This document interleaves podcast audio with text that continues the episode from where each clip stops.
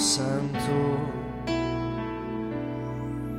Vivo io, non più io, ma Gesù Cristo che vive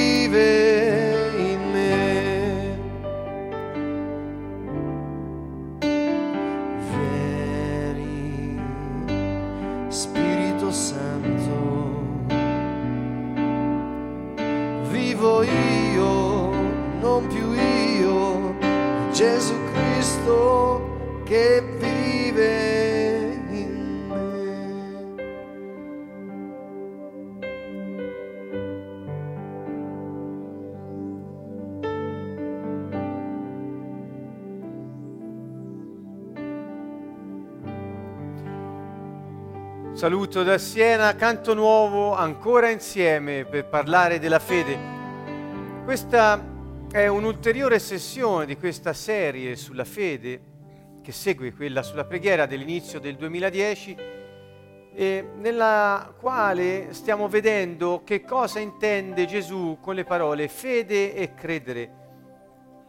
La parte quinta, stasera in particolar modo, affronteremo i Vangeli di Marco, Matteo e Luca e vedremo alcune parole, alcuni passi tratti da questi Vangeli.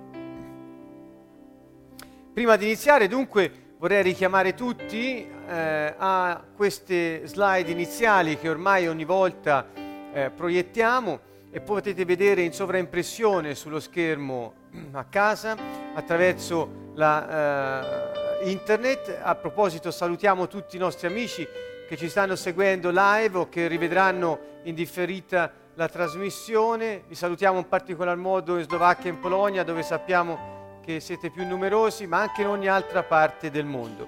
Dunque, cosa intendeva dire Gesù quando menzionava fede e credere? Dobbiamo andare alla parola che ci è stata trasmessa come la parola originaria usata per scrivere i Vangeli, il greco, e vediamo che la parola fede, la vedete qui in sovrimpressione, è pistis, e cioè vuol dire fede, fiducia, confidenza, fedeltà, lealtà. Quando diceva credere, quindi e ogni altra eh, parola che non è episteuo, c'è un altro verbo che è peito o peito, ma pisteuo è quello più usato, vuol dire mi fido, confido, sono fiducioso, credo, presto fede. Il verbo peito, nella sua forma medio-passiva, ormai lo ricordo ogni volta, vuol dire è peitomai, vuol dire sono persuaso, sono convinto, mi lascio persuadere, mi lascio convincere, anche obbedisco alla parola di qualcuno, mi fido di qualcuno. Il verbo peito tra- contiene la radice delle parole pistis e, ehm, e pisteuo, quindi le- sia il verbo credere che la parola fede hanno una radice comune che eh, deriva da questo verbo peito o peitomai. Dunque Gesù quindi quando parlava di fede parlava non solo di fede ma di fiducia, di confidenza, di fedeltà e di lealtà e quando parlava di credere intendeva dire questo essere fiduciosi, confidare, prestare fede e anche obbedire alla parola e lasciarsi persuadere dando retta a chi parla e fidarsi di coloro ai quali si deve prestare fede. Dunque, nell'ambito di questa mh, illustrazione molto sommaria, ormai la ripetiamo sempre, però è molto utile, possiamo andare a vedere alcuni passi dei Vangeli eh, cui abbiamo fatto riferimento all'inizio, eh, per vedere che cosa intende Gesù, per trarre dei principi. Ripeto che queste sono delle semplici riflessioni che offriamo a tutti noi per poter eh, meglio leggere con più attenzione e con un nuovo gusto rinnovato il Vangelo stesso. Il Vangelo di Matteo al capitolo 9, ai versi 27 e 29, ci parla del, eh, dei due ciechi che seguivano Gesù urlando. Vorrei leggervi il, il- il- il- passo che voi vedete in sovrimpressione. Questi ciechi lo seguono urlando dicendo, figlio di Davide, abbi pietà di noi. Entrato in casa, i ciechi gli si accostarono e Gesù disse loro, credete voi che io possa fare questo? Gli risposero sì, o oh Signore. Allora toccò loro gli occhi e disse sia fatto a voi secondo la vostra fede. e i loro occhi si aprirono, potete leggere il eh, prosieguo della narrazione della storia, e i due ciechi riacquistarono la vista. Ora, che cosa suggerisce questo passo? Tra le altre cose, ripeto, sono solo suggerimenti di riflessione. Tra le altre cose suggerisce questo. Vedete, i due ciechi che hanno un problema, un problema fisico, eh, non hanno la vista degli occhi, dell'organo della vista, ma eh, laddove anche la cecità va anche riferita a quella mancanza di vista interiore, questa incapacità di vedere Dio e le cose spirituali, in questo senso viene in un senso lato, appunto applicata anche ad una cecità interiore e spirituale, comunque il fatto è che hanno un problema, hanno un problema fisico, sanno che passa Gesù e urlano andando dietro a Gesù chiamandolo figlio di Davide. Come vedete riferiscono la figura, la persona di Gesù al re Davide e gli chiedono di avere pietà di, di, avere pietà di loro. Dunque la prima cosa che fanno è che sanno che egli è un re in quanto è figlio del re Davide. Si riferiscono a Gesù ehm, attribuendogli appunto la regalità come discendente di Davide. Quindi innanzitutto si rivolgono a lui come re, secondariamente dopo che lui dice credete che io possa fare questo, loro rispondono sì o Signore. Quindi prima gli dicono che è un re, figlio di un re, e poi successivamente lo chiamano Signore, cioè colui che è sovrano, proprietario e che può disporre in modo sovrano di ogni cosa in quanto re. In questo modo eh, la risposta alla domanda di Gesù, se loro hanno la fede sufficiente per credere che lui possa fare questo, Gesù tocca loro gli occhi e dice sia fatto a voi secondo la vostra fede. Questo passo suggerisce questo, che in poche parole la misura di ciò che essi hanno ricevuto era la misura con cui hanno avuto fiducia nel Re, che è anche Signore. Quello che voglio invitarvi a, ehm, a vedere, potete riflettere su questo, è che come vedete ho in, intitolato questa slide La fede e la misura. Questo concetto della misura è eh, qui abbastanza evidente, e cioè ciò che ti accade è ciò per cui hai fede, nel senso che se hai fede può accaderti. Cioè, già l'ho detto alcune sessioni trascorse, la fede è la valuta, è la moneta, in senso naturalmente così eh, figurato del regno dei cieli, e cioè quanto più possiamo spendere la nostra fede, tanto più apriamo al cielo la possibilità di realizzare le cose in terra. La fede va unita non solo all'atteggiamento di vita, va unita all'aspettativa, lo abbiamo detto, e va unita alla preghiera. In questo modo possiamo aprire a Dio la possibilità di compiere appunto il suo piano sulla terra. Ha bisogno di noi canali per poter realizzare la sua volontà. Dunque, quello che è interessante qui è vedere che Gesù paragona quello che loro hanno ricevuto alla misura di fede che hanno avuto. Vi sia fatto secondo, cioè in relazione alla misura della fede che voi avete messo in me. Quindi, cari amici, mi sovviene questo, quanto più noi possiamo attribuire una misura di fede maggiore a Dio, cioè una fiducia maggiore, una confidenza maggiore, una lealtà maggiore, una fede maggiore nella persona del Re, riconoscendolo Signore, tanto più Egli ha via libera di poter realizzare il suo piano di amore per noi sulla terra e attraverso di noi per tutti gli altri che eh, ci mette davanti. Mi pare appunto interessante e vedete qui anche sulla misura ho raccolto alcune parole che possono calzare più o meno, però questo concetto della misura ricorre molte volte, particolarmente ehm, è interessante vedere che cosa ci dice Matteo 7, dice ehm, con la misura con la quale misurate sarete misurati, Matteo 7, 2, vedete? Quindi questa misura è qualcosa eh, che Gesù usa per dirci che quanto più di una cosa ne usiamo, tanta ne riceveremo indietro, sia per il bene che per il male. Anche questa è una cosa piuttosto interessante, lo potremo vedere meglio altre volte. In Luca 6, 38, 38 dice date e vi sarà dato una buona misura, pigiata, scossa e traboccante, vi sarà versata nel grembo, perché con la misura con cui misurate sarà misurato a voi in cambio. Ora, questi due ciechi, secondo voi, come hanno misurato Gesù? Lo hanno misurato Re e Signore e quindi hanno urlato perché lo sentissero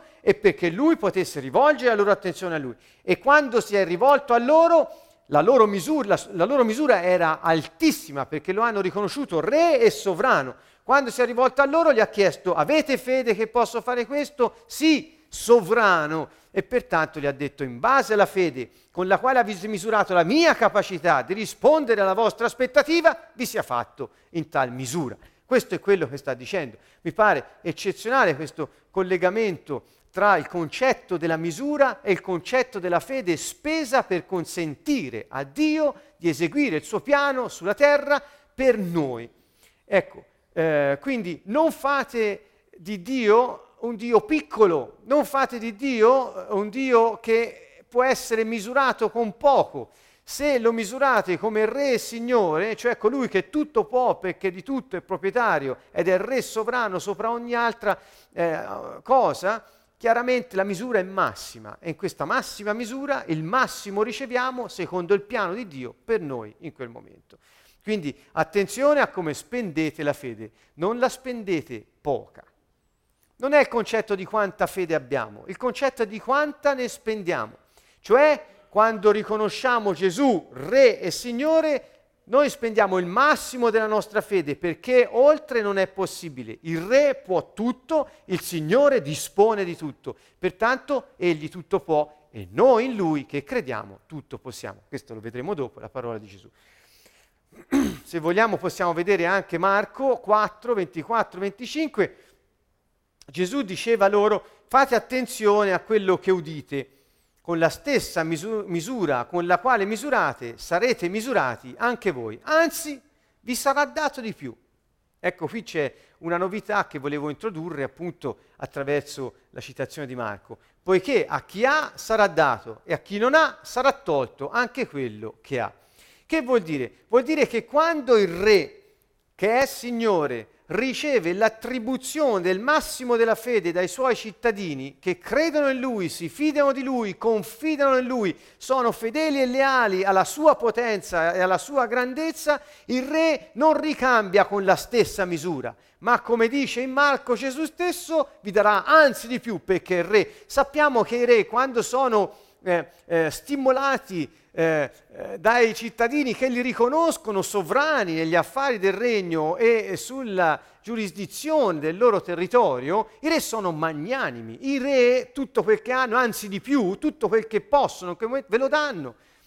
Questo è un segreto, è una chiave nel regno dei cieli che ci consente di aprire delle porte che per molti rimangono chiuse, non perché Dio le tenga chiuse, ma perché semplicemente non conoscono i principi che operano nel regno dei cieli. E cioè, quando misuri il re con questa misura, sei re, Signore, tutto puoi, noi crediamo che lo puoi fare, sì Signore, il Signore non ti dà solo ciò che hai chiesto, ma anche di più. E dice, a chi ha sarà dato, e a chi non ha sarà tolto anche quello che ha. Se ora noi riferiamo questo verso qui, il verso 25, alla fede, se noi abbiamo da spendere la nostra fede per poter ottenere ciò che chiediamo a Dio secondo il suo piano, ci sarà dato anche di più. Se non abbiamo fede, il problema è che non avremo nemmeno quel che pensavamo di poter avere. Quindi la fede è fondamentale ed è essenziale per poter vedere il piano di Dio realizzarsi nella nostra vita. Se viviamo nel regno dei cieli, questo è un principio, è una chiave che possiamo applicare. Un secondo aspetto del Vangelo di Matteo sulla fede è in Matteo 18, 1, 6, ripeto ce ne sono molti altri, qui sto soltanto ripercorrendo i passi dove c'è il verbo pisteuo, non la parola pistis che è fede, lo abbiamo visto molte sessioni fa sulla parola pistis, sulla fede. Qui è sul verbo credere, che poi è l'esercizio della fede, niente di più. In Matteo 18 dice in che momento i discepoli si avvicinarono a Gesù dicendo chi dunque è il più grande nel regno dei cieli? Allora Gesù chiamò a sé un bambino, lo pose in mezzo a loro e disse, in verità vi dico, ecco attenzione bene a questi due riferimenti del Signore, dice, se non vi convertirete, ovviamente indovinate co- cosa è questo verbo convertirsi, questo vuol dire cambiare mentalità, ricordate? È il cambiamento di mentalità. Quindi se non cambiate mentalità e non diventate come i bambini, non entrerete nel regno dei cieli. Quindi il primo punto è quello del cambiamento di mentalità e vedremo poi che la eh, caratteristica del bambino cui Gesù punta in questo passo in Matteo 18, che è piuttosto lungo sui bambini, la fede eh, eh del, de, de, de, del, cittadino del Regno dei Cieli, è proprio sulla fede, coloro che hanno creduto. Guardate, andiamo avanti. Ecco qui dice, non potresti entrare nel Regno dei Cieli. E poi continua il verso 4, dice, perciò chiunque diventerà piccolo come questo bambino sarà il più grande nel Regno dei Cieli. Quindi ehm, il riferimento ai bambini in realtà è un riferimento che richiama la loro cieca lealtà, fiducia, confidenza, fedeltà a chi, a colui nel quale credono, al genitore, al quale si affidano ciecamente per poter essere guidati in ogni cosa, al quale rivolgono ogni loro richiesta e al quale eh, manifestano ogni loro aspettativa. Quindi i bambini Ecco, Gesù li usa e vorrei fare questo parallelismo in relazione alla fede. Sono coloro che hanno una mentalità diversa dai grandi, danno una fede, fede cieca in coloro che li guidano. E dice, chi accoglie anche uno solo di questi bambini nel mio nome, accoglie me. Chi invece scandalizza, attenzione qui, uno solo di questi piccoli che credono in me, sarebbe meglio per lui gli fosse appesa al collo una macina girata da un asino e fosse gettato negli abissi del mare. Attenzione, Gesù dice che questi bambini sono questi piccoli che credono in me. Quindi questa, uh, questo riferimento che fa Gesù fa vedere come l'accento sia posto sul fatto che i piccoli non solo hanno una mentalità diversa dai grandi, ma credono in Lui, nella sua persona. Dunque chi crede in Lui ha una protezione, direi quasi per usare un termine televisivo, esagerata ecco, da parte del Signore, perché il Signore dice chi li scandalizza per il fatto che credono in me è meglio che si mettano una macina al collo e si buttino nel mare. Quindi la fede nel Signore con la mentalità cambiata e quella fede cieca da bambino nei confronti del padre fa sì che chi tocca un cittadino il governo si mette in moto ed è meglio che chi l'ha toccato non l'avesse toccato mai. Quindi questo ci fa vedere che Gesù parla da re, parla da capo, da, da, da, da, sovrano di un paese dice i miei cittadini hanno una speciale protezione, non li toccate. Chi sono? Sono quelli che hanno cambiato mentalità e quelli che credono in me.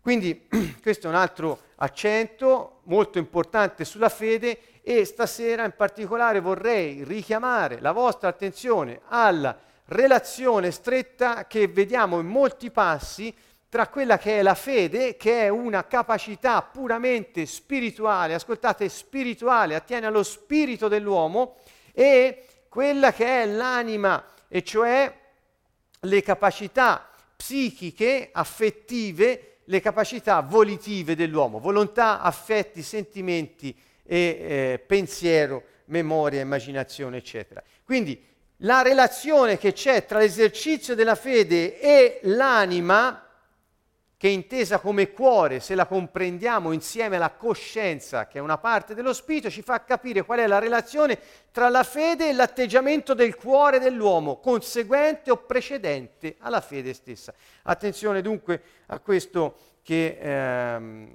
vedremo eh, successivamente. Questo dello scandalizzare i piccoli lo troviamo anche in Marco 9:42, lo bypasso ovviamente per questo motivo che l'abbiamo già visto, e veniamo a Matteo 24, 23, 26. È una curiosità questa, ma ve la voglio dire perché mentre leggevo il Vangelo per trovare i passi da potervi offrire alla vostra riflessione questa sera, ho trovato questo. E Gesù dice, se qualcuno vi dirà, ecco il Cristo è qui, o è là, non ci credete.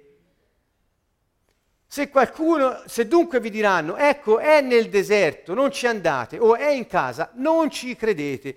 quello che mi ha fatto caso è che dice soltanto una volta non ci andate, mentre due volte menziona non ci credete. Quindi lui fa riferimento a luoghi dove diranno che apparirà il Cristo. E lui una volta sola dice non ci andate, ma sottolinea non ci credete. Questo che cos'è? Vedete come l'ho chiamato? La fede va messa solo nell'originale. La fede non va messa nelle, eh, ne, ne, in coloro appunto che cercano di imitare spacciandosi per il Cristo. Ovviamente questo è un avvertimento del Signore, perché avrebbe potuto semplicemente dire non ci andate. E invece ha sottolineato non ci credete, non ci mettete fede. Sapete, sembrano cose di altri tempi, ma vi voglio citare un esempio eh, concreto che mi è successo di affrontare qualche anno fa, non molti anni fa a dire la verità, eh, in una città in Italia, a qui a Siena molto vicina, c'erano delle persone, anche persone che frequentavano una certa chiesa, che eh, erano convinte che Gesù era tornato e ormai dimorava a Perugia. Quindi eh, avevano questa convinzione che Gesù era tornato a Perugia, che quindi si era eh, così confuso tra la folla e già girava tra noi in attesa di essere riconosciuto e aveva molti adepti tra queste persone rispettabili di chiesa. Uh, dunque, quando mi raccontarono questa storia, come dire vuoi unirti, eh, io le dissi: Ma scusatemi, ma voi non avete letto il Vangelo per quello che dice il Signore? Chiaramente, poi tanti altri passi, ovviamente, l'ha presi un po' con calma questa cosa perché vidi che le persone erano un po' particolari. Però succede, la gente oggi dice è qua, no, è là. Voi pensate sia solo fantasia o che sia una frase messa lì nel Vangelo? No, la gente lo dice, la gente lo fa. Dice il Cristo è tornato è a Perugia, no è a Torino, no è a Bologna. Guardate che lo fanno, non ci credete, non ci credete, non ci credete. Non basta dirvi non ci andate, vi dico non ci credete.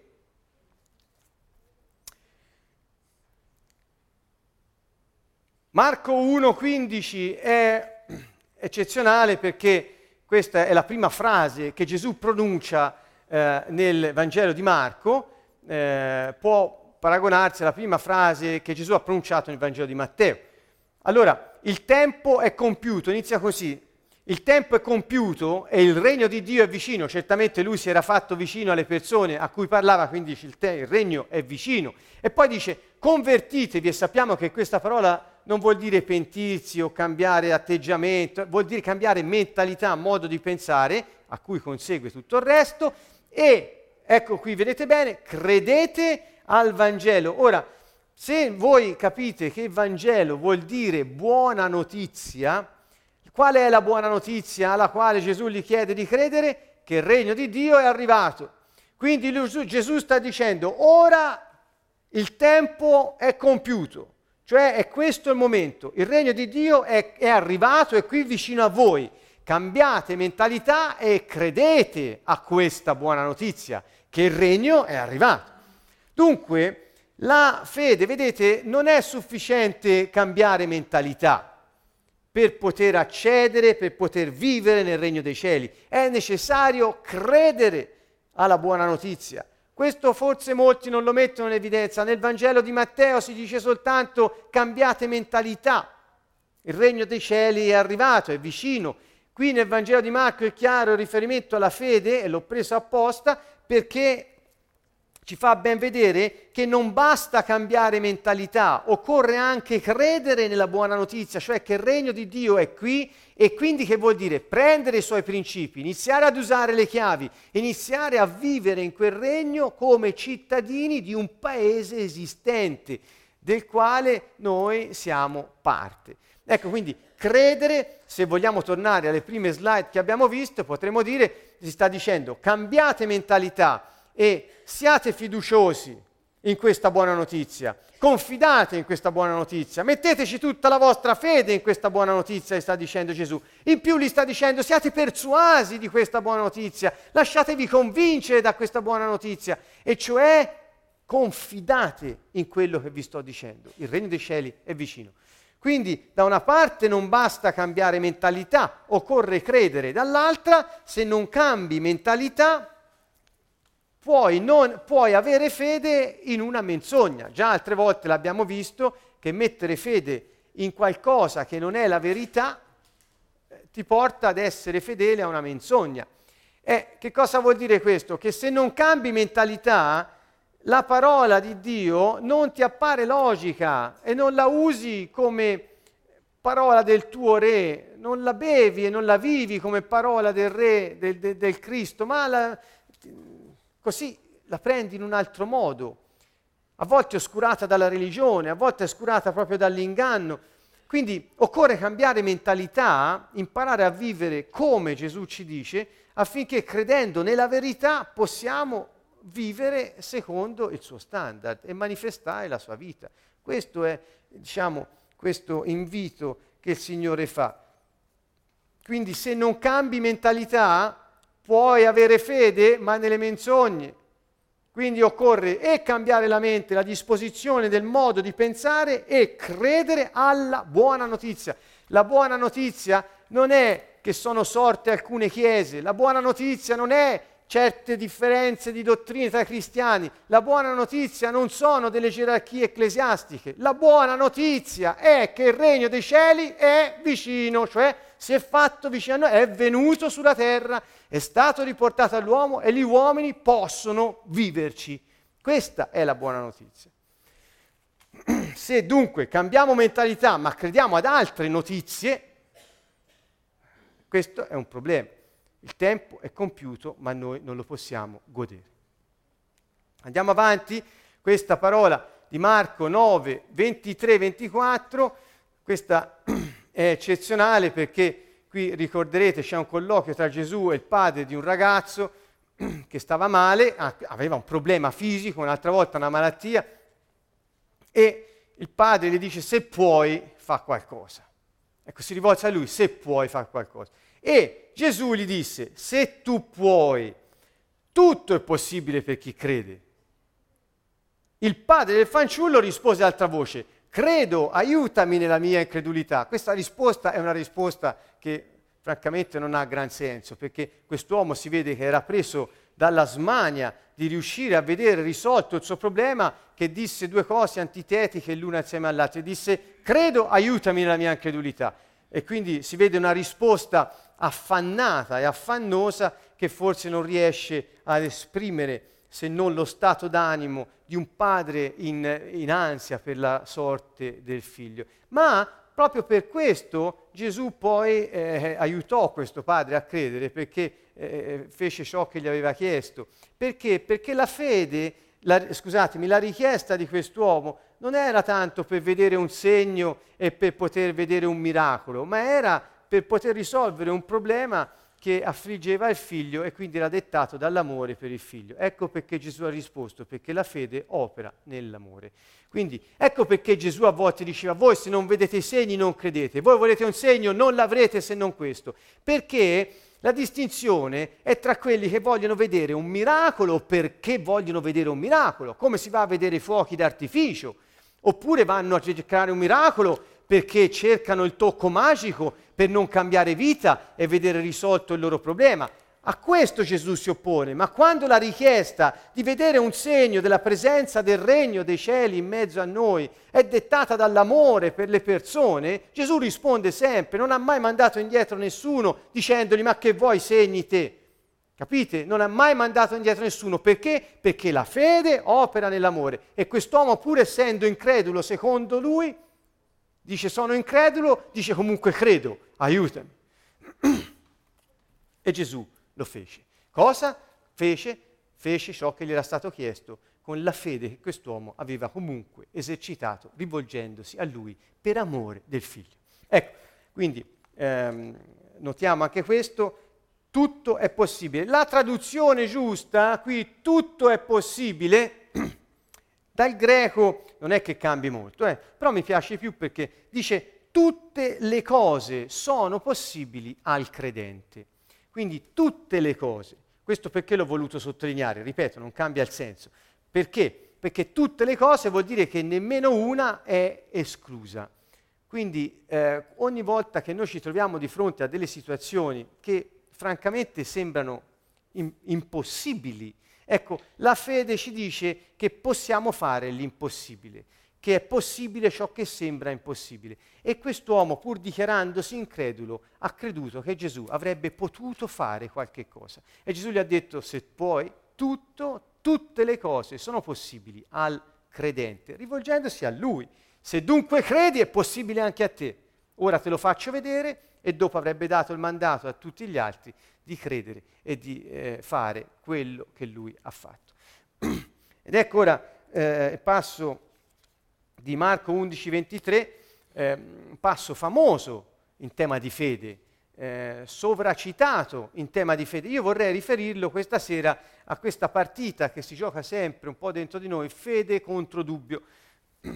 Perché? Perché è interessante vedere che Gesù dice chi dicesse a questo monte levati e gettati nel mare, guardate bene, senza dubitare dove, in cuor suo, ma credendo che quanto dice avverrà, gli sarà accordato.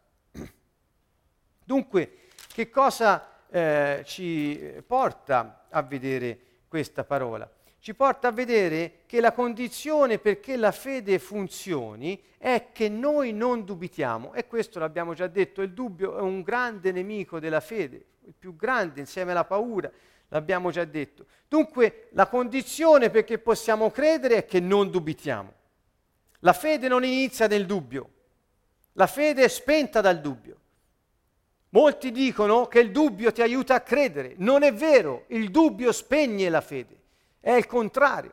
Quindi non seguite il dubbio, non assecondatelo, non dateli cibo, ma appena viene un dubbio credete e credete ogni, o, oltre ogni possibilità di credere perché il dubbio cercherà solo di spegnere la vostra fede o di solleticare la vostra intelligenza.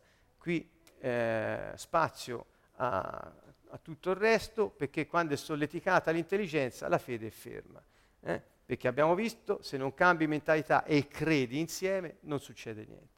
Dunque, quindi il primo punto è non dubitare, altrimenti la fede non può funzionare. Poi il dubbio di qua dove ha sede il dubbio, dove inizia questo dubbio, dove si svolge questo dubbio? Nel nostro cuore. Il cuore biblicamente non è lo spirito dell'uomo, il cuore è l'anima e la coscienza, che è una parte dello spirito. In altre parole, il cuore dell'uomo è i suoi pensieri, i suoi affetti, le sue decisioni illuminate dalla finestra della coscienza su ciò che secondo Dio è bene o male fare, dove è bene o no andare, eccetera, eccetera. Quindi, se questo è il nostro cuore, occorre capire che il nostro dubbio si annida non solo nei pensieri, ma anche nei sentimenti. Il nostro dubbio si annida anche nelle volontà di compromesso che noi accettiamo. Il nostro dubbio si annida anche in una coscienza oscurata dal compromesso.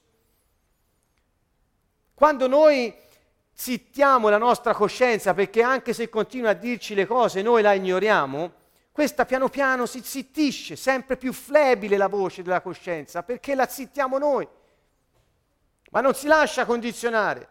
Il fatto è che noi riusciamo, con il dubbio e dandogli cibo nell'anima, riusciamo a coprire anche questa coscienza che ci dice dove deve andare. Quindi nel cuore si annida poi alla fine il dubbio che spegne la fede, che è una capacità spirituale dell'uomo. Qui ci sono queste parole, quanto dice avverrà, gli sarà accordato, qui è credendo che avviene quanto dice, ciò gli, av- gli, gli, gli avverrà. Il, il senso è che se credi che quello che te stai dicendo avviene, è avvenuto, infatti il verso successivo poi dice se credi che è già successo quello che che tu hai detto in preghiera ti sarà accordato. Qui ci sono due dimensioni. Mentre te parli, mentre te preghi, mentre eserciti la fede senza dubbio nel cuore, qualcosa avviene in cielo che ancora non si vede. È proprio la fede che lo trae dal cielo sulla terra e poi ti sarà accordato. Quando? Lo sa Dio. Come? Lo sa Dio. Attraverso chi? Lo sa Dio. Questo non è affare nostro, perché può volerci anche del tempo e arrivare nel modo in cui non pensiamo ma qui volevo mettere in risalto le due dimensioni. Una è avviene mentre lo dice, mentre credi senza dubbio, perché in cielo non c'è tempo. È già avvenuto. L'altra è ti sarà accordato dove? Sulla terra. Qual è il canale? La fede, dove ha sede nello spirito dell'uomo. Quindi pensate che cannone abbiamo e che usiamo molto poco. Ricordate l'inizio, la misura riguarda anche la fede. Con la misura con la quale misuriamo Dio, sei re, sei Signore, credete che lo posso fare? Sì, Signore, vi, fatto, vi sia fatto secondo la vostra fede. Dunque, vediamo Marco 16, ci avviamo un po' alla conclusione. Marco 16 sono prima queste due parole. Gesù invita, qui siamo eh, dopo la risurrezione, invita quelli che ricevono l'annuncio della risurrezione, dice non hanno creduto. Cioè Maria ha visto Gesù risorto è andata a dirlo e non gli hanno creduto. I due che andavano verso la campagna hanno visto il Signore risorto, vanno a dirlo e non gli hanno creduto. Vedete, mette l'accento ehm, sul fatto che non hanno voluto credere. Vedete, non vollero credere, non vollero credere. Cioè la loro anima, la loro volontà ebbe il sopravvento sul moto spirituale dello spirito che era la fede, quindi non vollero credere. La fede va messa nelle parole di chi lo ha visto risorto. Quanti, quanti non prestano fede alle parole dei profeti di oggi che dicono che hanno vissuto l'esperienza di Cristo risorto nel loro spirito e non gli prestano fede e Gesù gli direbbe non avete voluto credere perché era più difficile non credergli che credergli, non avete voluto credergli. Quante di queste situazioni oggi ci sono? Ebbene, qui invito tutti quanti, quando ricevete le parole da persone che hanno avuto l'esperienza di Cristo risorto nello Spirito, hanno vissuto questa esperienza, loro, le loro parole sono parole che, devo, che stimolano la vostra fede. L'unico problema qual è? Non vollero non vollero. Quindi il problema poi risiede nella nostra libertà di dipendere o meno da Dio e questo si esercita attraverso la volontà. Marco 16,14 è il continuo dei versi precedenti, dice alla fine apparve agli undici perché no, non avevano creduto a coloro che egli aveva mandato ad annunziare la risurrezione. Mentre stavano a tavola, lui appare a tavola e li rimproverò per la loro incredulità e durezza di cuore, perché non avevano creduto a quelli che lo avevano visto risuscitato. Quindi, per cosa ti può, può, può rimproverare Gesù oggi? Per la incredulità e per la durezza di cuore. Ascoltate ancora una volta, l'incredulità è un problema di dubbio, di paura, ma è un problema di decisione, perché la fede funziona, lo spirito è stimolato dalla luce del risorto. Siamo noi che non vogliamo, la nostra durezza di cuore soffoca la fede, la durezza del cuore, la durezza del cuore sta nei nostri pensieri, nei sentimenti, nelle decisioni piegate alle circostanze del momento e alle convenienze del tempo. Questa è la nostra durezza di cuore per la durezza di cuore delle persone, Dio ha dovuto, dovuto acconsentire perfino che Mosè desse delle leggi particolari per evitare scempi maggiori. La durezza di cuore degli uomini. Perché? Perché non avevano creduto. La fede è sempre pronta. È la nostra anima che vuole il sopravvento sullo spirito e vuole soffocarlo. E la durezza del cuore genera incredulità e soffoca la fede. Continua Marco 16 e dice chi crederà e sarà battezzato sarà salvo, ma chi non crederà sarà condannato. Ascoltate bene, la fede è il presupposto per la salvezza. Se non credi, puoi aver fatto quel che ti pare. Se non credi, sarai condannato. Questa è l'unica condizione per la salvezza che il Signore pone. Imprescindibile. Questi saranno i segni che accompagneranno chi? Quelli che credono. Ecco perché, cari amici, oggi non si vedono i segni della presenza del regno dei cieli. Nel mio nome cacceranno i demoni. Se lo fai oggi, subito, da tutte le chiese, sorgono e dicono non lo puoi fare, solo alcuni lo possono fare, è pericoloso non lo fare, Gesù te lo proibisce, Gesù non te lo permette, chi ti ha dato l'autorità? Ascoltate bene. Questi sono segni che accompagnano quelli che credono. Quelli che credono. Se non avevate mai notato questa enfasi sulla fede, ora è il tempo. Perché oggi non si vedono tanto questi segni? Perché la religione ha soffocato la fede. La religione ha sostituito la fede con i rituali e con quello ha zittito lo spirito. Come si può pretendere che si vedano i segni della presenza del Re in mezzo a noi se non crediamo in Lui, ma in qualcosa che lo sostituisce?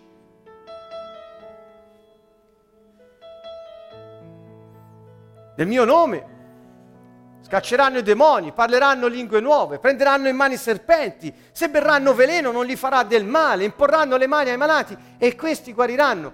Questi sono segni che accompagnano coloro che credono, cioè che hanno fede, che si fidano, che confidano, sono leali, sono fiduciosi, sono fedeli a chi? Al Re, al Signore. Questa è la fede del regno dei cieli, non ce ne sono altri. In Lui, in Lui, in Lui, nella Sua parola e basta.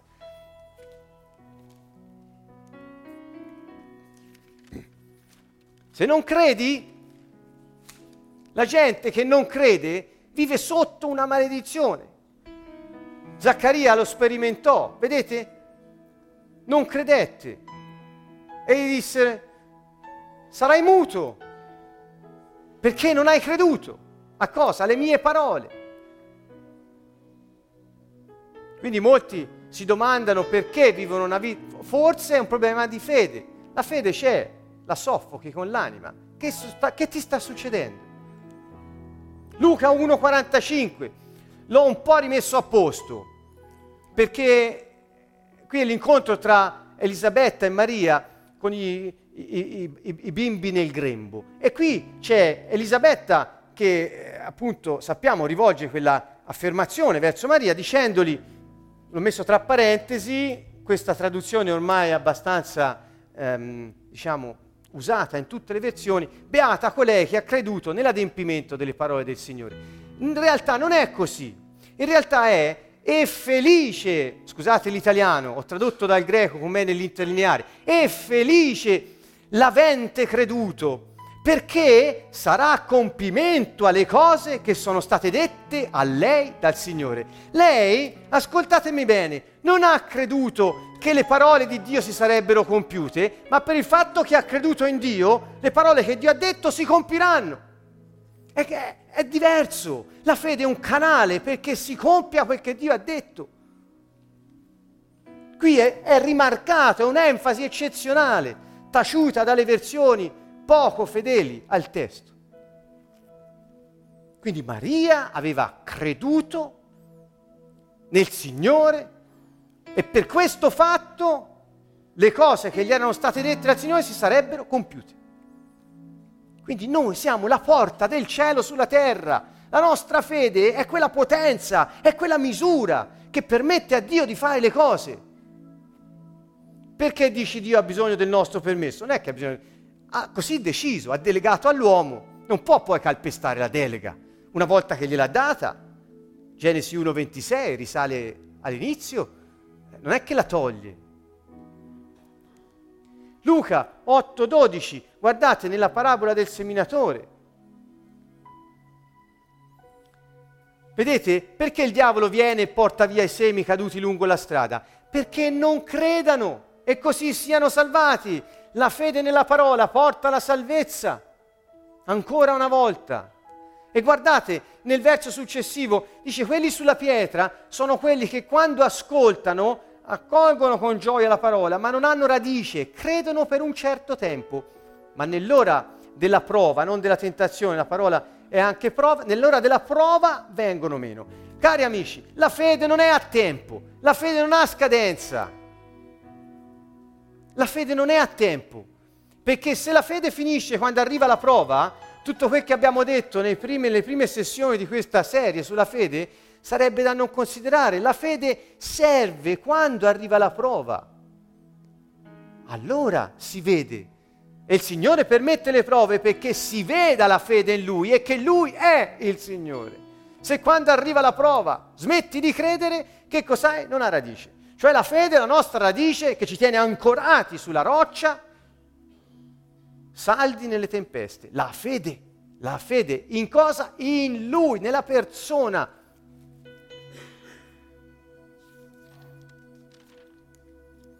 Vedete ancora? Qui si va a conclusione. Ho usato questa parola perché qui dove dice uh, no padre Abramo, ma se qualcuno dai morti andrà da loro si ravvederanno. Questo è cambieranno mentalità, ancora una volta. Ricordate il ricco nell'Ade chiede a padre Abramo, dice almeno ma si, ra- si ravvederanno quelli che sono ancora vivi se mandiamo qualcuno da loro.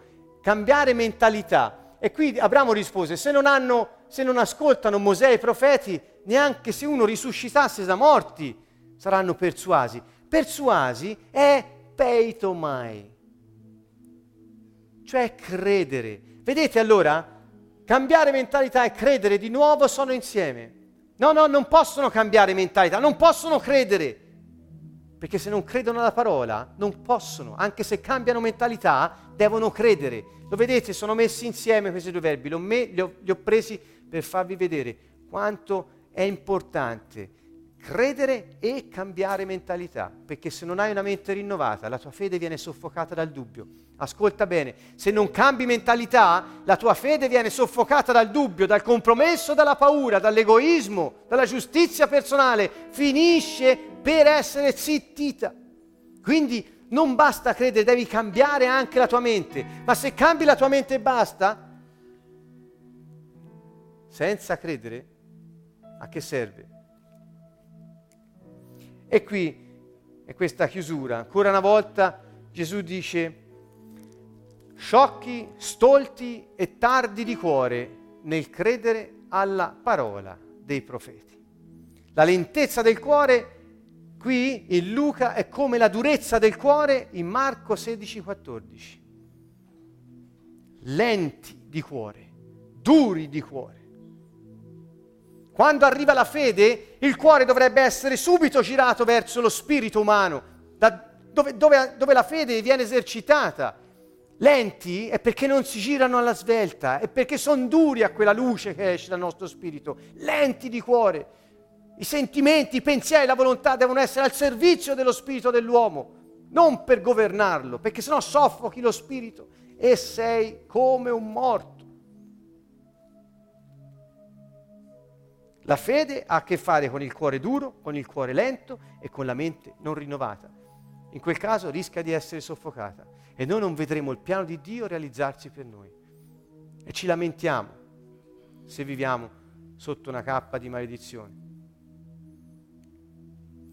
Ho riassunto qui, come al solito in chiusura, alcune massime, alcuni principi. La fede è una misura, è protezione la fede è solo nell'originale, segue il cambiamento di mentalità, rende tutte le cose possibili e funziona se non c'è dubbio nel cuore. La fede va messa nelle parole di chi lo ha visto risorto, fidatevi di chi lo ha visto risorto, fidatevi delle loro parole, di chi ha vissuto l'esperienza della vita di risurrezione nel suo spirito.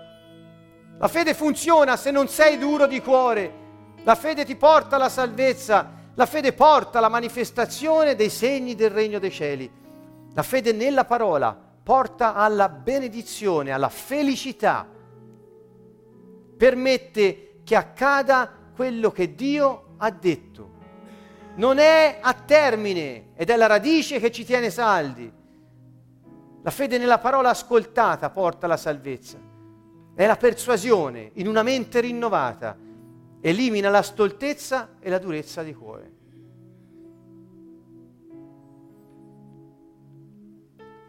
Con questo chiudiamo questi nostri appuntamenti sulla fede. Da mercoledì prossimo probabilmente inizieremo con un ciclo sulla testimonianza. Ma avete compreso che quando Gesù parla di fede e ne parla molto. Non andate tanto in giro a cercare definizioni o altro. Gesù ci invita a rimanere saldi nelle prove perché attraverso quello che la fede può vincere il mondo. È una porta, è nel nostro spirito e se la esercitiamo senza dubitare, senza paura, senza fare compromessi, il Signore può realizzare il suo piano per noi.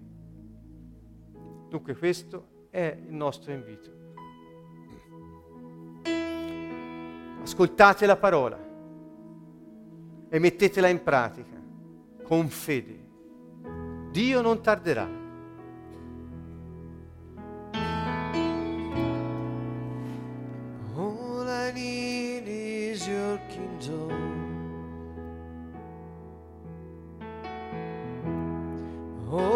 Ciò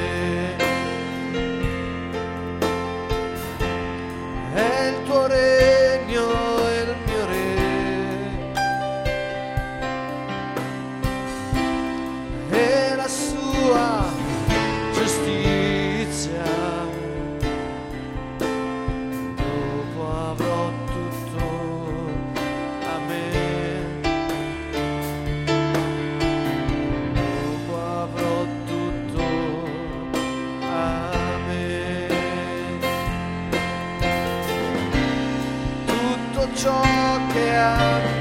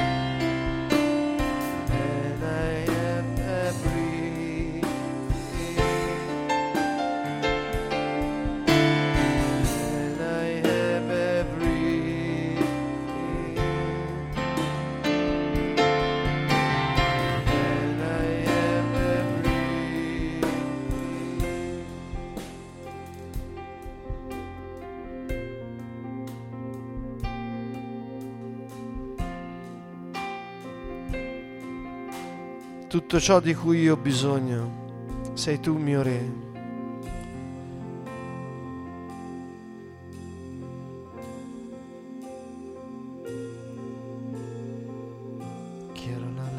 Shekoi blata somianis, kondi rala la ishekoi, kondi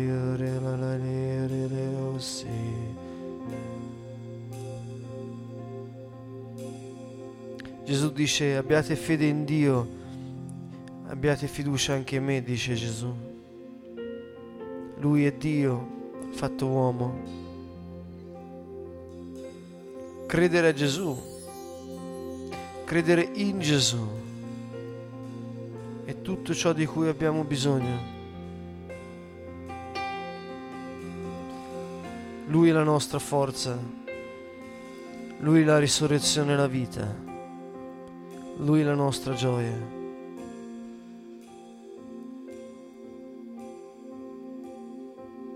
Credere nella persona di Gesù vuol dire credere nelle sue promesse.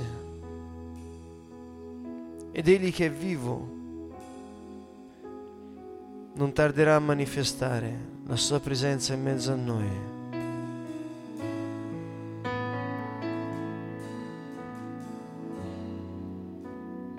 Signore, noi alziamo le nostre mani verso di te. Ci arrendiamo, Signore. Tu hai promesso il tuo spirito a coloro che l'avrebbero chiesto al Padre nel tuo nome. E non c'è niente di più prezioso, non c'è niente di più grande del tuo spirito. Hai detto che la bestemmia contro il figlio dell'uomo sarebbe stata perdonata ma chi avrebbe bestemmiato lo Spirito Santo non gli sarebbe stato perdonato. Signore, è la cosa più preziosa. Non c'è niente di più prezioso. E nel nome di Gesù, Padre, noi alziamo le nostre mani perché crediamo in Lui e nelle sue promesse ti diciamo manda il tuo Spirito, Padre. Manda lo Spirito Santo su di noi. Apri i nostri cuori, apri i nostri occhi spirituali, Signore. Spirito di Dio,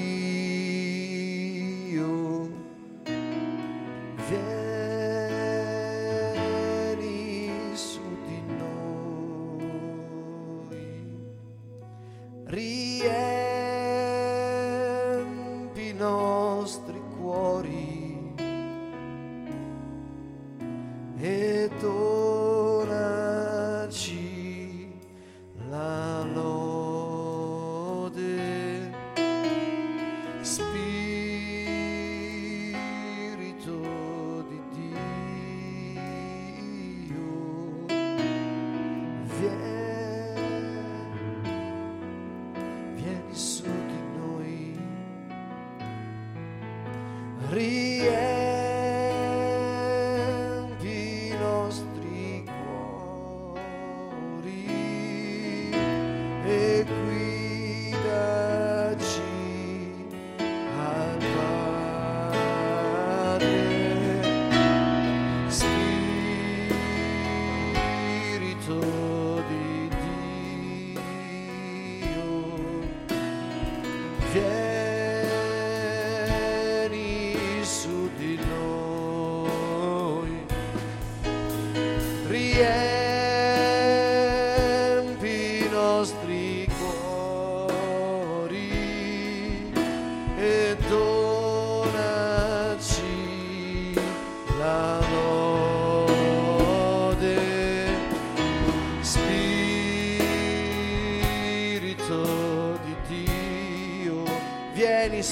Santo. Vieni Signore, abbiamo bisogno di te. Abbiamo bisogno della tua luce. Ungici Signore.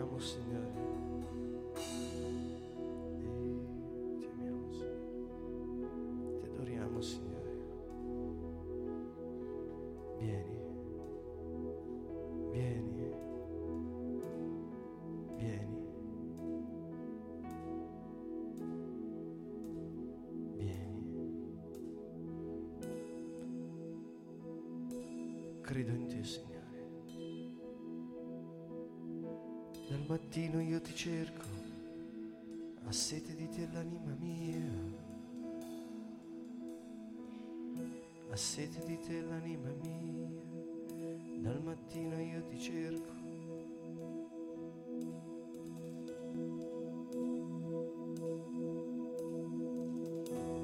Che ora la blagheshi para la la disi andare. Zia para da croni desi andare. Zia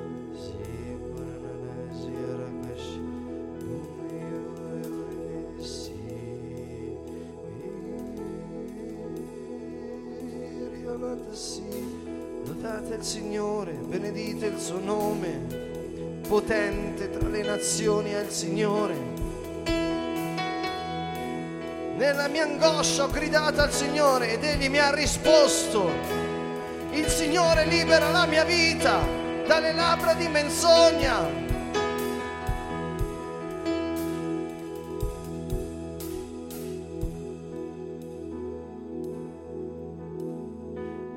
Tu sei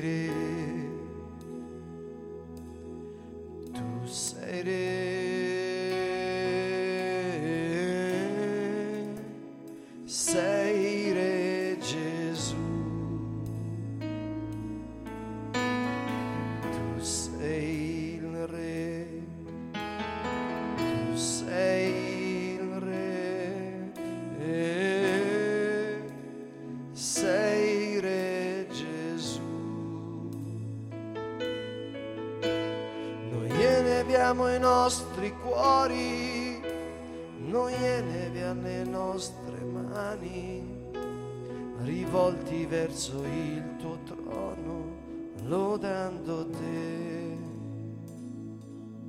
Noi eleviamo i nostri cuori, noi eleviamo le nostre mani, rivolti verso il tuo trono,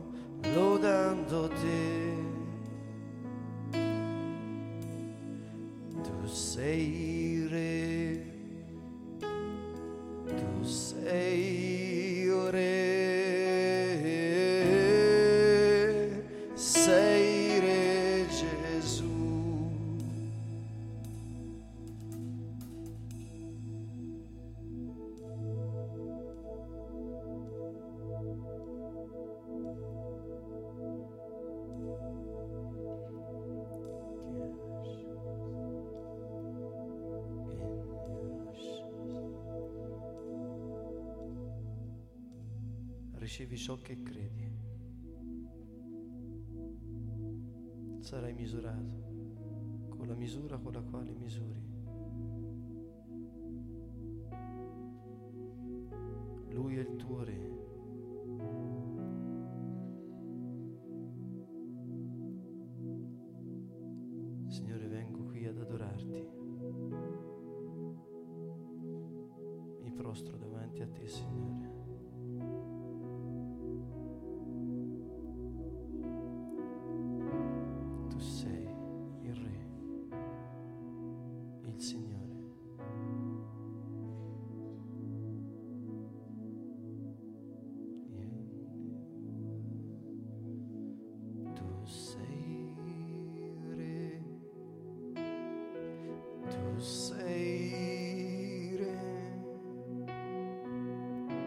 sarà fatto secondo la tua fede.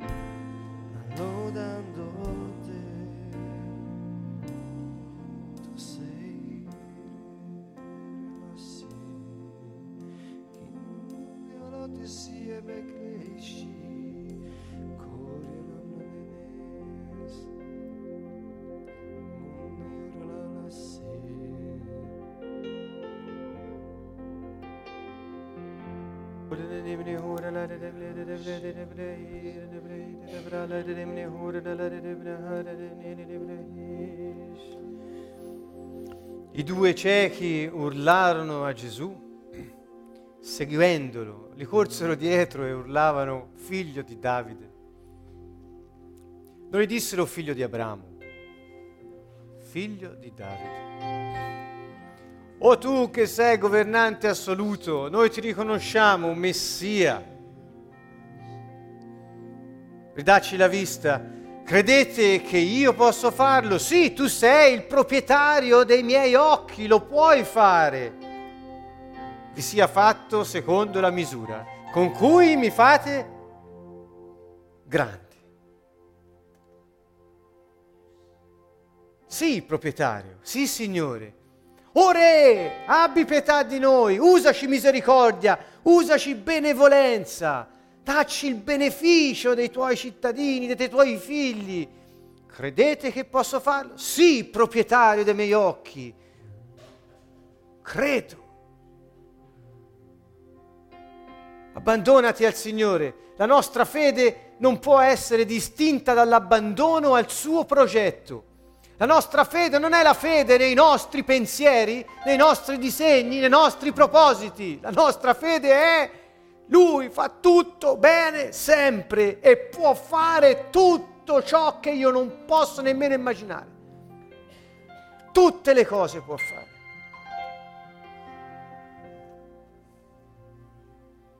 Abbi fiducia in Lui, confida che compirà il suo piano, nonostante le prove e le avversità, confida in Lui e anche se non è quello che avresti voluto vedere, vedere confida che farà la sua volontà.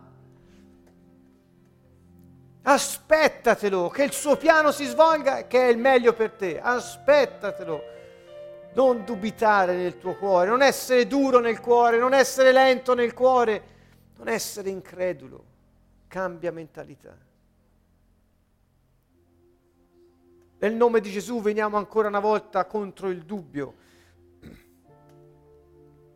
Signore, noi crediamo in te e in colui che ti ha mandato. Padre nostro, nostra origine, nostro inizio, nostro fondamento, nostra sorgente, nostra guida, colui che ci disciplina, ci protegge, protettore santo nostro che sei nei cieli, colui che provvede a ogni nostro bisogno, che ci insegna, Padre nostro che sei nei cieli. Noi crediamo in te e in colui che hai mandato, il tuo figlio unigenito, Gesù, il Cristo, il figlio di Dio. Noi crediamo in lui e ci aspettiamo che per mezzo di lui, lo Spirito Santo che vive in noi, tu realizzi il tuo piano per noi, Signore. Ci affidiamo completamente alla tua volontà e sappiamo che quando parliamo secondo la tua volontà le cose accadono perché abbiamo creduto in te.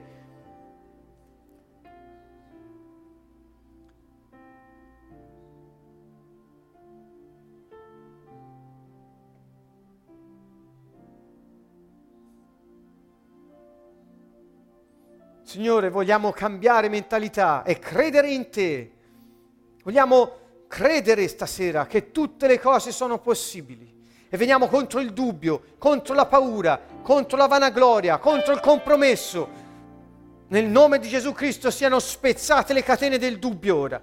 Nel nome di Gesù rompetevi, frantumatevi nel nome di Gesù Cristo potere del dubbio crolla, sei un baluardo della mente e sei messo lì come un tarlo per soffocare e spegnere la fede. Nel nome di Gesù Cristo noi ti abbiamo riconosciuto, ti comandiamo di andartene via, di non venire più intorno a noi e anche se ti affaccerai ti spegneremo. Nel nome di Gesù Cristo.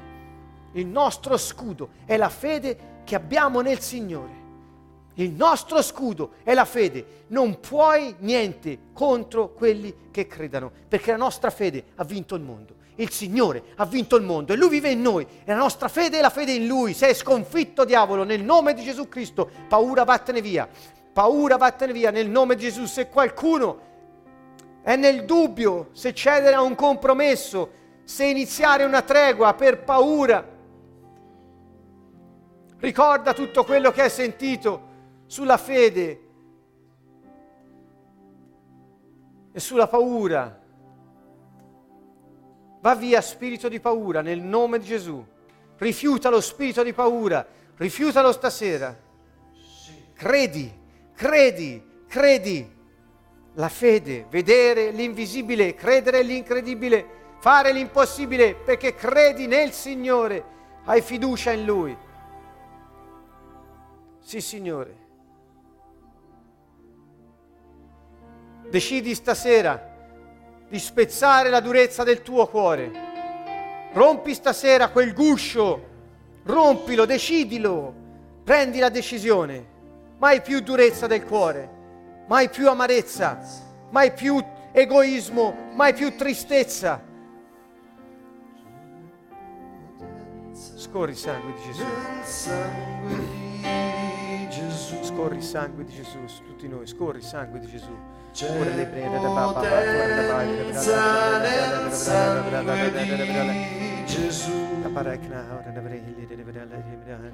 È la vita il sangue tuo Gesù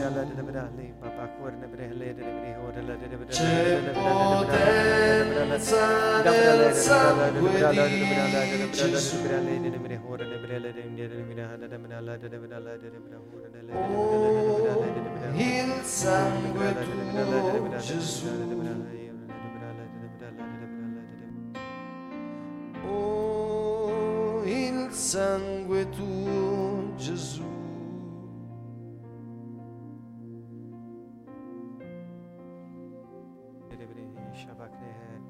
Quando arriva la prova, noi rimarremo saldi sulla roccia. La radice che ci trattiene è la fede. Nel nome di Gesù Cristo, vattene indietro, spirito di paura, vattene indietro. Nel nome di Gesù, rompiamo ogni incantesimo che nella nostra vita abbia operato per far scadere a tempo la nostra fede quando arriva la prova. Quando arriva la prova, non mettere fede in ciò che vedi, ma continua a credere in colui che vive in te e che non vedi, il Signore Gesù Cristo che opera attraverso di te.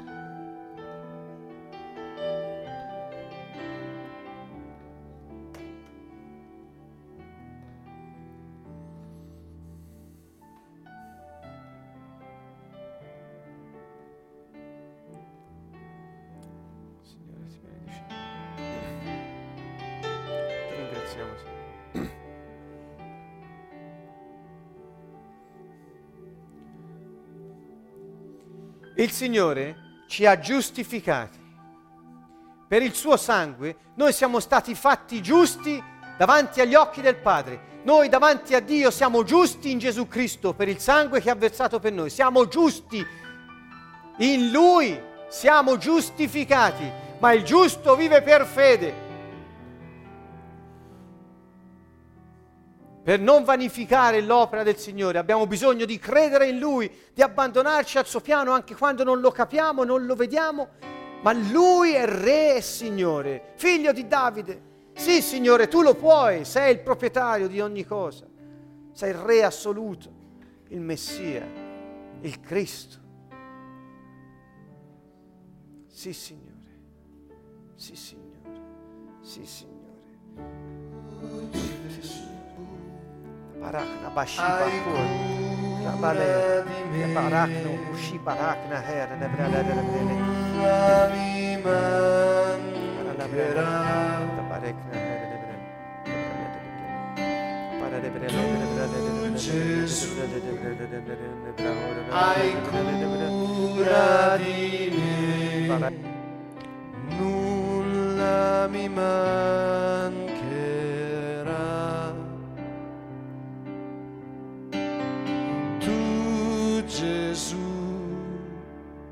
hai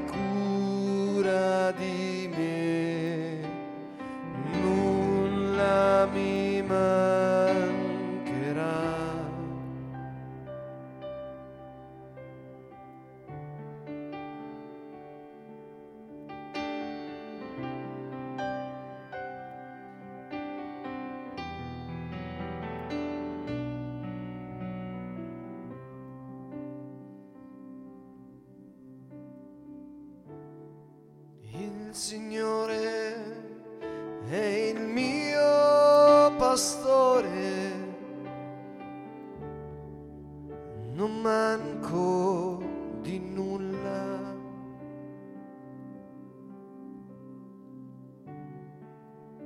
Pascoli erbosi mi fa riposare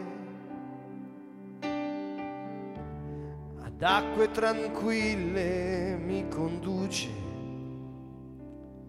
Questo è il Salmo 23. In Giovanni 10 Gesù dice io sono il buon pastore. Signore abbiamo fede in te, nelle tue parole. Ripetiamo con fede e con forza nel Signore. la sua parola. Il Signore è il mio pastore, gridalo a Lui, non manco di nulla, ripetilo ancora con tutte le tue forze. Il Signore è il mio pastore non manco di nulla ancora.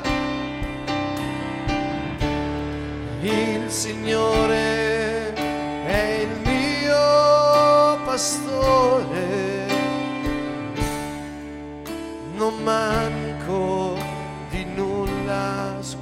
erbosi, su pascoli erbosi mi fa riposare ad acque tranquille mi conduce. Mi rinfranca e mi guida per il giusto cammino. Per amore del suo nome mi rinfranca, mi rinfranca e mi guida per il giusto cammino. Per amore del suo nome. Tu Gesù hai cura di me, nulla mi mancherà.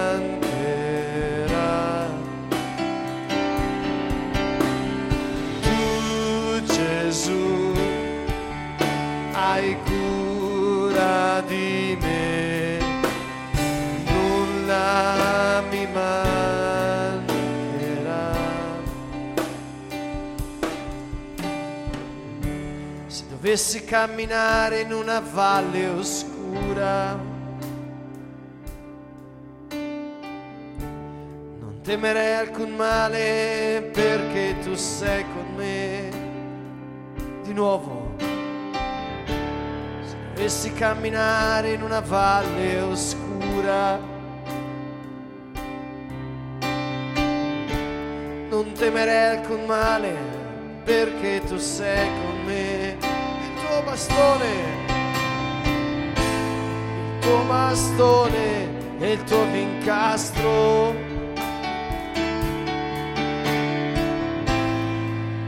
Mi danno sicurezza davanti a me, davanti a me tu prepari una mensa sotto gli occhi dei miei nemici. Spargi di olio il mio capo,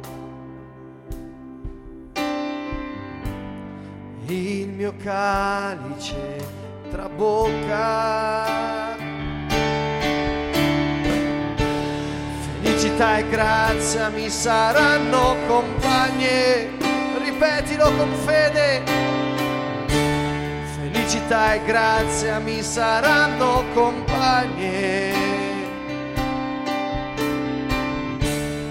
Tutti i giorni della mia vita ancora.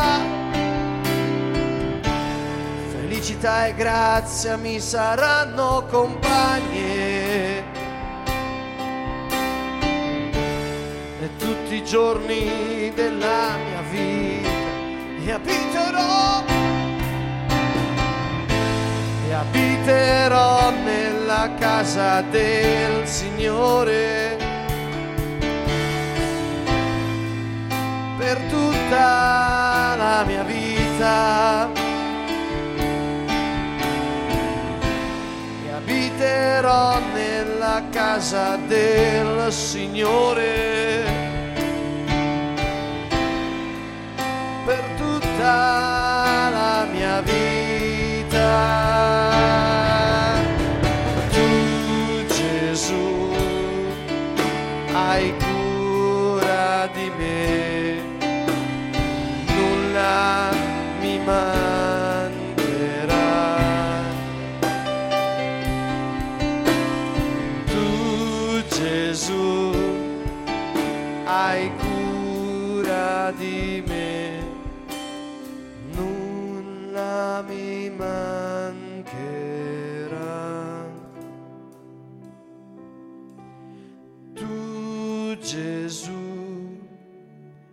Hai cura di me, nulla mi mancherà.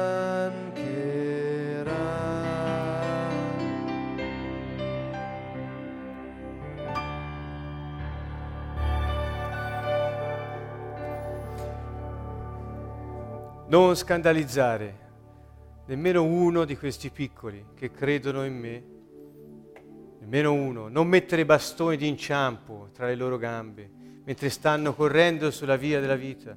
Non mettere blocchi d'inciampo, non li scandalizzare.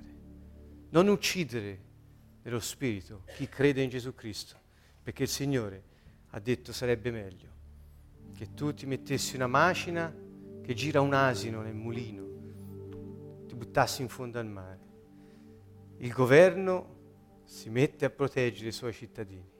Non toccate il consacrato del Signore.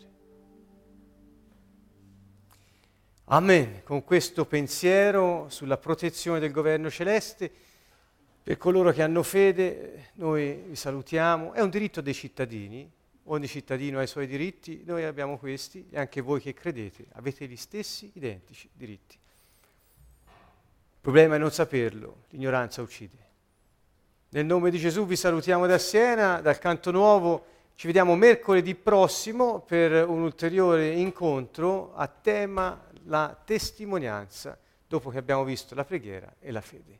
Vi salutiamo in qualsiasi nazione siate e vi benediciamo da questo paese felice, Siena in Italia. Ciao a tutti.